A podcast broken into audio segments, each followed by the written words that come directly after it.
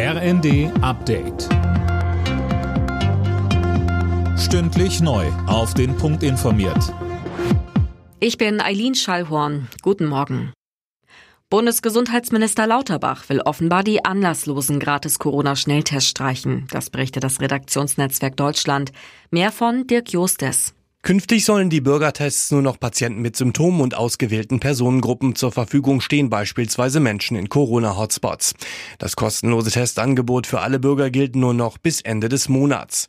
Das RND bezieht sich auf die Corona-Herbststrategie des Ministeriums. Der Sieben-Punkte-Plan sei an die Gesundheitsministerinnen und Minister der Bundesländer geschickt worden, die ab heute zu einer Konferenz zusammenkommen. Finanzminister Lindner warnt vor einer ernstzunehmenden Wirtschaftskrise in Deutschland, unter anderem durch die hohe Inflation. Da die vor allem durch die hohen Energiepreise angefeuert wird, fordert Lindner von den Koalitionspartnern, Denkverbote zur Energieversorgung über Bord zu werfen. Er sagte im ZDF, wir haben Öl- und Gasvorkommen in der Nordsee und an Land und wir haben drei funktionsfähige Kernkraftwerke.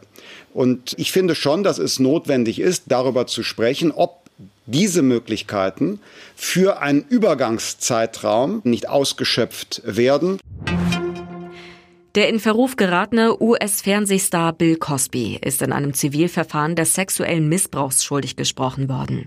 Er hatte sich demnach in den 70er Jahren an einer Jugendlichen vergangen. Cosby war 2018 schon mal wegen sexuellen Missbrauchs zu einer Gefängnisstrafe verurteilt worden.